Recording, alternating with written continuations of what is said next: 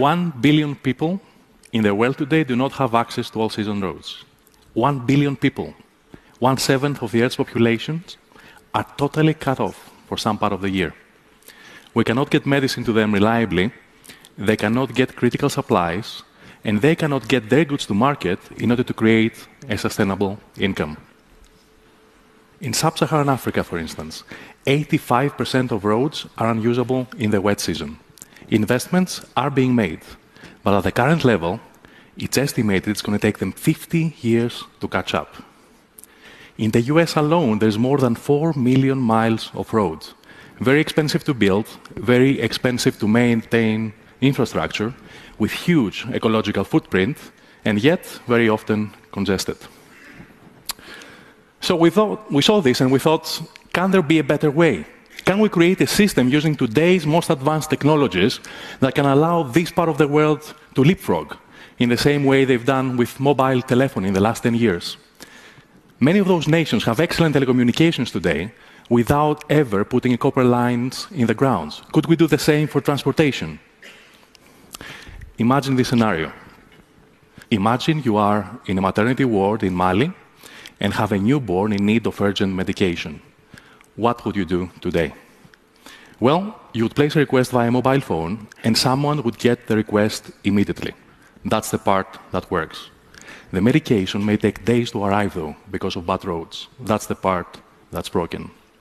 We believe we can deliver it within hours with an electric autonomous flying vehicle such as this.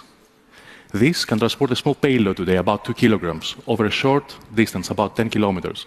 But it's part of a wider network that may cover the entire country, maybe even the entire continent.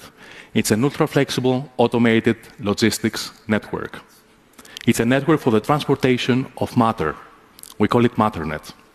We use three key technologies. The first is electric autonomous flying vehicles. The second is automated ground stations that the vehicles fly in and out of to swap batteries and fly further, or pick up or deliver loads. And the third is the operating system that manages the whole network. Let's look at each one of those technologies in a bit more detail. First of all, the UAVs. Eventually, we're going to be using all sorts of vehicles for different payload capacities and different ranges. Today, we're using small quads. These are able to transport 2 kilograms over 10 kilometers in just about 15 minutes. Compare this with trying to trespass a bad road in the developing world, or even being stuck in traffic in a developed world country. These fly autonomously. This is the key to the technology. So they use GPS and other sensors on board to navigate between ground stations. Every vehicle is equipped with an automatic payload and battery exchange mechanism. So these vehicles navigate to those ground stations, they dock, swap a battery automatically, and go out again. The ground stations are located on safe locations on the ground. They secure the most vulnerable part of the mission, which is the landing. They are at known locations on the ground, so the paths between them are also known, which is very important from a reliability perspective from the whole network apart from fulfilling the energy requirements of the vehicles, eventually they're going to be becoming commercial hubs where people can take out loads or put loads into the network.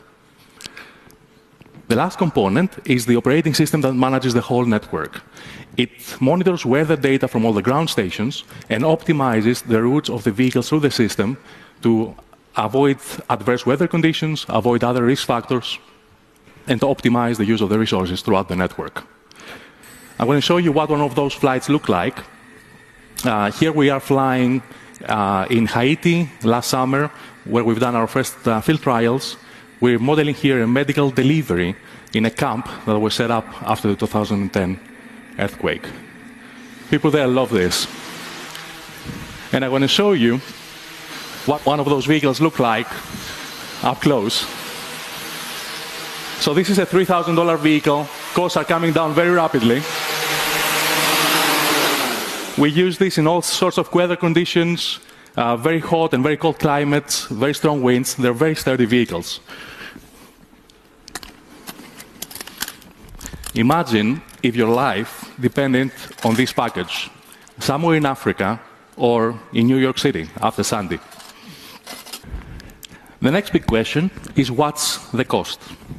Well, it turns out that the cost to transport 2 kilograms over 10 kilometers with this vehicle is just 24 cents.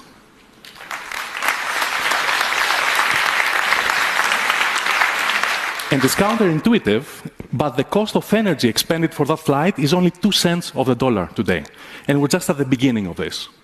When we saw this, we felt that this is something that can have significant impact in the world. So we said, okay, you know, how much does it cost to set up a network somewhere in the world?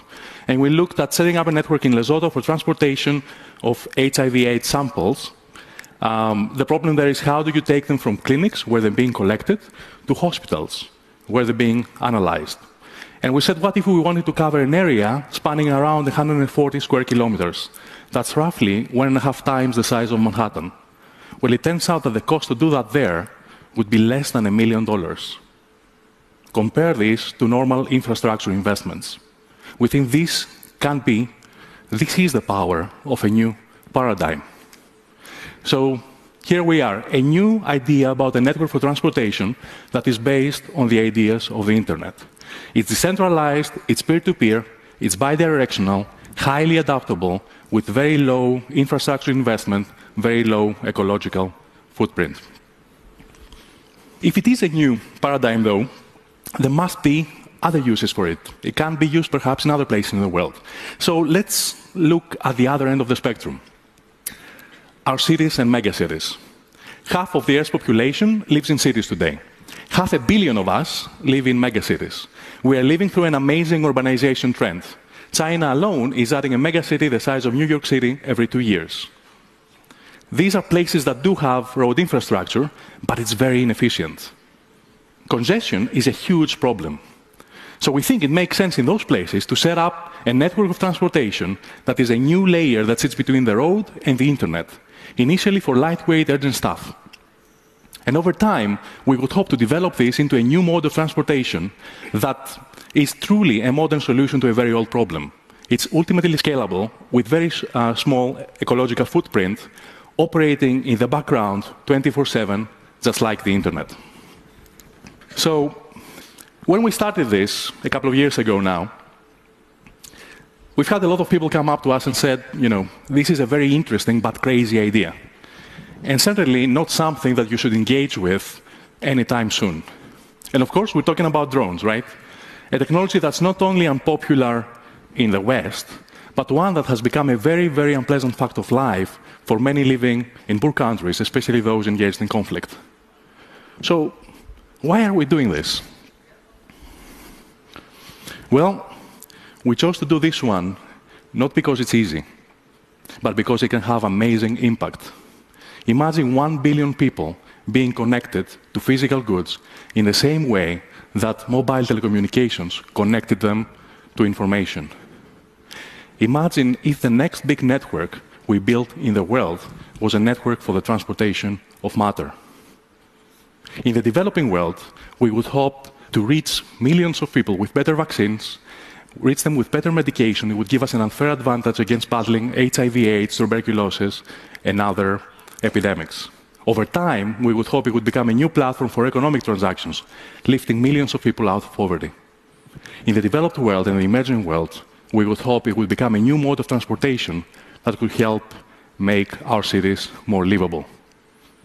So, for those that still believe that this is science fiction, I firmly say to you that it is not. We do need to engage, though, in social fiction to make it happen. Thank you.